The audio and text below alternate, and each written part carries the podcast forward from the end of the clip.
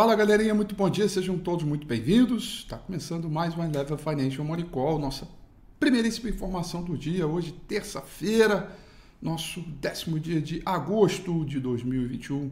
Panorama hoje dos mercados em ritmo bem cauteloso, com boa recuperação dos mercados commodities, referente ao pregão de ontem e também na madrugada de domingo para segunda-feira, com um dólar com um comportamento bem mais brando daquilo que a gente viu na última sessão. Hoje temos alguns destaques interessantes, além de toda a rodada né, de temporada de resultado, que vai chamar a atenção dos investidores. Aliás, não só hoje, eu acho que a semana inteira a gente vai ter muito resultado corporativo para sair. É a semana da velocidade 5 da temporada de resultado. Né? A gente vai ter, ter resultado corporativo aí até dizer chega. Tá? Vamos dar uma olhada no panorama aí dos mercados internacionais, ver o comportamento aí das bolsas pelo mundo afora. Tóquio fechou em alta de 0,24%, Hong Kong fechou em alta de 1,23%, o principal índice na China, o Shanghai Composite, fechou em alta de 1,01%. Depois do tombo ontem, uh, o minério de ferro trabalhou no terreno positivo, uma leve alta de 0,15%, lembrando que essa alta de 0,15% é o contrato futuro de minério de ferro negociado lá em Dalian com vencimento para setembro, perdão, setembro não mais, setembro vai vencer daqui a pouquinho, mas perdeu liquidez. É vencimento para janeiro de 2021, 22, né? janeiro do ano que vem. É, temos aí também o petróleo, tá? É, trabalhando aí no terreno positivo, petróleo é, do tipo WTI sobe 1,88%, petróleo do tipo Brent vai subindo 1,48%. Uh, dólar index sobe nesta manhã, alta de 0,11%, mas é uma alta ainda que eu diria um pouco mais com medida. A gente tem aí o dia inteiro pela frente de comportamento do mercado eh, internacional.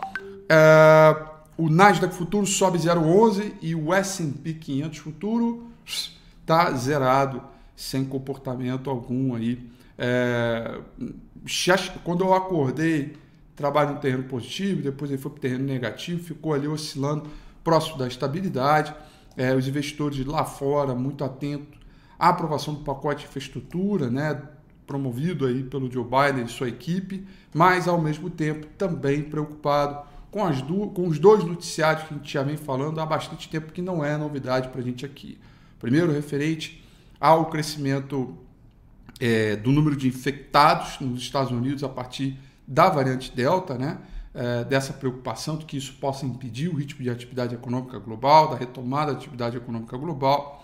É, e, por outro lado, é, toda a discussão referente ao Comitê de Política Monetária do Banco Central Americano, da discussão sobre quando vão retirar o pacote de estímulos vindo do Banco Central, a compra de títulos, subida de juros, né, em que momento isso vai acontecer, fica esse cabo de guerra entre mercado e o Banco Central, o Banco Central e o mercado, alguns dirigentes do Fed vão falar hoje, e aí fica esse clima é, de ansiedade, e a gente aqui no meio é, desse, desse, cabo de guerra acompanhando é, é todo esse movimento é, de mercado. Bom, temos aqui o aí o petróleo é, a alta do petróleo tá, tá muito a ver, tem, tem muito a ver é, com a, a recuperação de preços vindo dos últimos dias, mas é, muito por conta também dos investidores acreditando na retomada da demanda global, principalmente aquela vindo da China. Tá?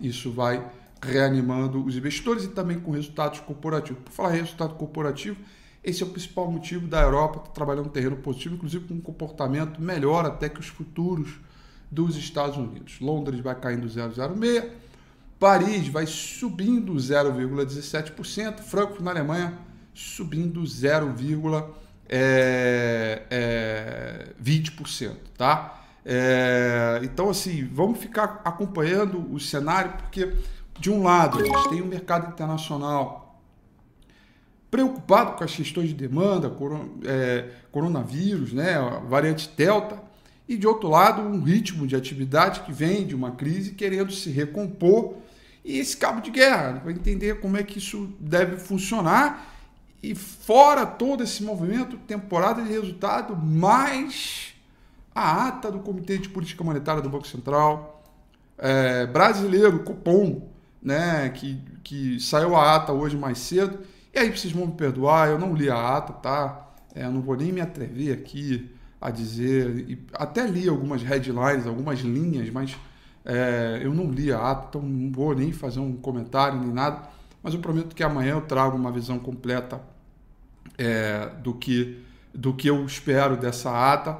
Mas eu, o, o, que dá para falar, mesmo sem ler, ter, ter lido a ata, é que até ontem né, as curvas de juros estavam precificando aí já uma alta de 1%, 1,25%, entre 1 e 1,25% na próxima reunião do Copom. E vale lembrar que na, no próprio comunicado do Copom foi dito né, é, que a ata é, desculpa, a ata não, foi dito no comunicado que a próxima reunião está contratado mais 1%.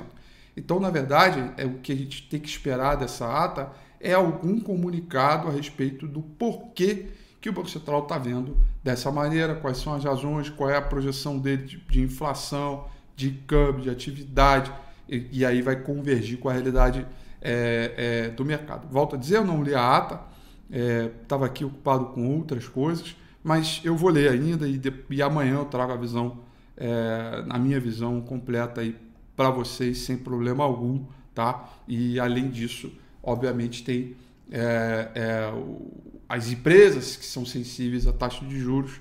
A gente vai acompanhar isso durante o pregão e aí vamos fazer essas recomendações na medida que elas forem se desenvolvendo. E por falar em inflação, por falar em taxa de juros, hoje na agenda econômica nós temos o IPCA é, que é o, a inflação oficial medida pelo IBGE, vai sair 9 horas da manhã, ou seja, daqui a 16 minutinhos, daqui a 15 minutinhos vamos conhecer o, a, a, a inflação oficial é, medida para o mês de julho, tá? Espera-se da ordem mensal uma alta de 0,95 e da ordem anual, olha só, hein? Olha só, hein? Da ordem anual de 8,5 98%. Tá? Então, é, o que eu quero é, mostrar aqui é, para vocês é que é, tá explicado porque que a, o Copom está com essa taxa de juros é, apontada para cima. Né? Tá aí, tá ordem anualizada, nós estamos em agosto e a gente já está piscando 9% aí de taxa de, de inflação. Tá? Aí depois a gente tem alguns outros dados nos Estados Unidos, mas que não são tão relevantes assim. E, e aí acaba. É, hoje é só inflação. A gente vai acompanhar o mercado internacional mesmo.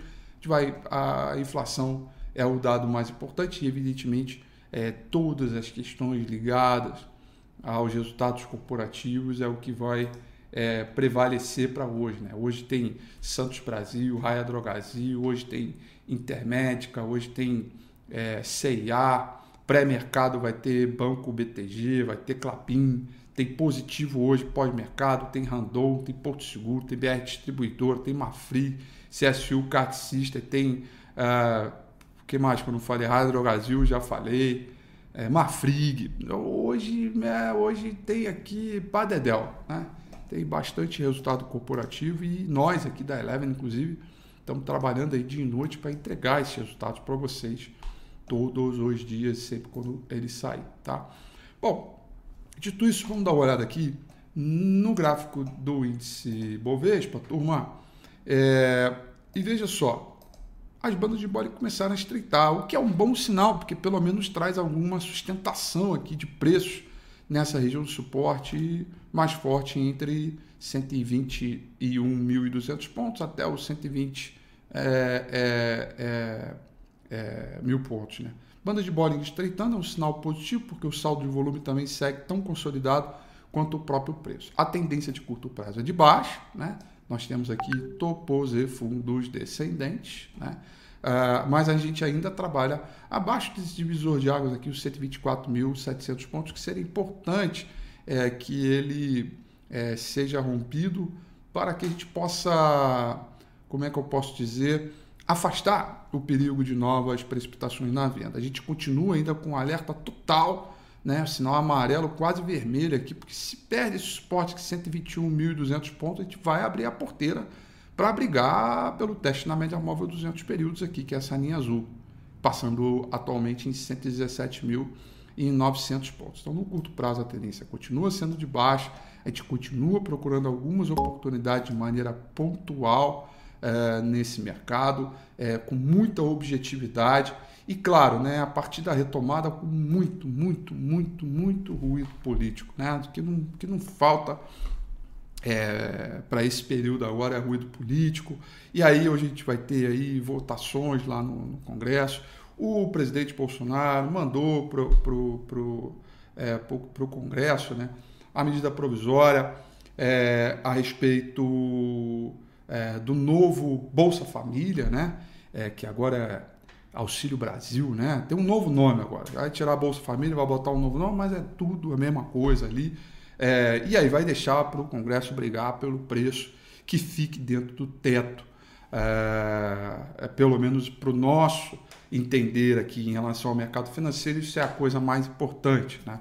É, é, e evidentemente ano que vem é um ano de eleição. Qual é o deputado, o senador que não quer participar de algum tipo de aumento é, é, do Bolsa Família, sendo que ano que vem tem eleição majoritária, né? Então fica esse embate aí que vai continuar gerando ruído político, eu não tenho sombra de dúvida disso, mas tem que entender que a Bolsa já está realizando desde os 131 mil pontos, hoje está em 123, já piscou 121, já piscou 120, né? Aí o que sabe o que é engraçado? É que eu, é, estou recebendo nas redes sociais, né, a turma falando dessa plaquinha aqui, Bovespa Buy, Aí tem as pessoas assim, Rafi, tá na hora de tirar essa plaquinha aí de Ibovespa é buy. Mas peraí, é, quando é o momento de colocar a plaquinha aqui Ibovespa é buy? É quando rompeu o topo histórico? Mas aí quando rompeu o topo histórico a partir dos 123.019 pontos que está agora, a bolsa já andou. Então o Ibovespa é buy quando cai. E não quando sobe. É, esta, esta é uma, uma, uma das questões que eu acho incrível, que são é, 99,9% é, psicológicas, né? Porque a bolsa vem caindo, vem começando a destruir alguma riqueza da turma comprada lá em cima, que não tem manejo de risco, começa a perder dinheiro, performance relativa não fica tão boa, né? E aí a turma, o, o, o o que é engraçado é isso, é que quando a bolsa cai, galera, não, tira a placa, porque a bolsa está caindo. Mas peraí, mas tá ficando barato. né? é, tá, tá sendo interessante essa plaquinha aqui. É, é, estudar um pouco essa visão de mercado, essa psicologia de mercado. É, sendo interessante desse ponto de vista, né? E eu vou te falar, não só uma, duas é, mensagens, não. É, são várias mensagens. Está na hora de tirar a plaquinha aí, Ibovespa é baita, agora tem que botar Ibovespa é céu. Né? É, e aí a gente tem que trabalhar com esse movimento contra-intuitivo, tá? É, para entender como é que funciona é, esse movimento. Eu estou gostando desse ruído político, tá? Porque até agora todos os ruídos políticos têm acontecido até agora neste governo que aí está, desde quando ele foi eleito até agora. Todos os ruídos políticos serviram de recomendação de compra é, e de retomada é, de mercado. Todos. É, a gente teve o ruído político dos Estados Unidos com a eleição. Bolsa 93 mil pontos, ruído político da parte fiscal. Aí depois teve aquele ruído político brabo da questão ligada à Petrobras, da mudança do presidente. Depois teve o ruído político do STF, da soltura do Lula, né? E, e foi lá e, enfim, tornou o Lula elegível novamente. A bolsa despencou e logo depois retomou. Aí agora que eu estou recebendo várias mensagens nas redes sociais dizendo Rafael, tira essa plaquinha de Bovespa Buy porque agora é céu, muito provavelmente é porque estamos diante de mais algum outro ambiente desse mercado. Evidentemente, a gente tem que esperar até sexta-feira, né? Por conta.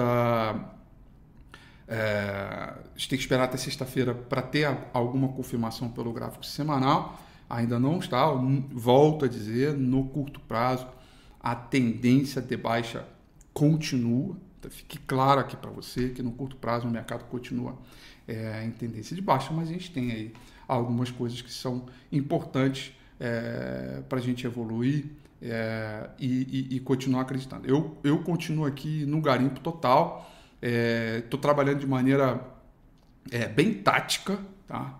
É, mudei algumas, algumas contas aqui em termos de modelagem para as minhas operações. Está indo bem até agora, né? O, é, nossas recomendações para o mês é, de agosto, e a gente está no décimo dia ainda, superaram os 8%, enquanto o Ibovespa está subindo um e pouquinho.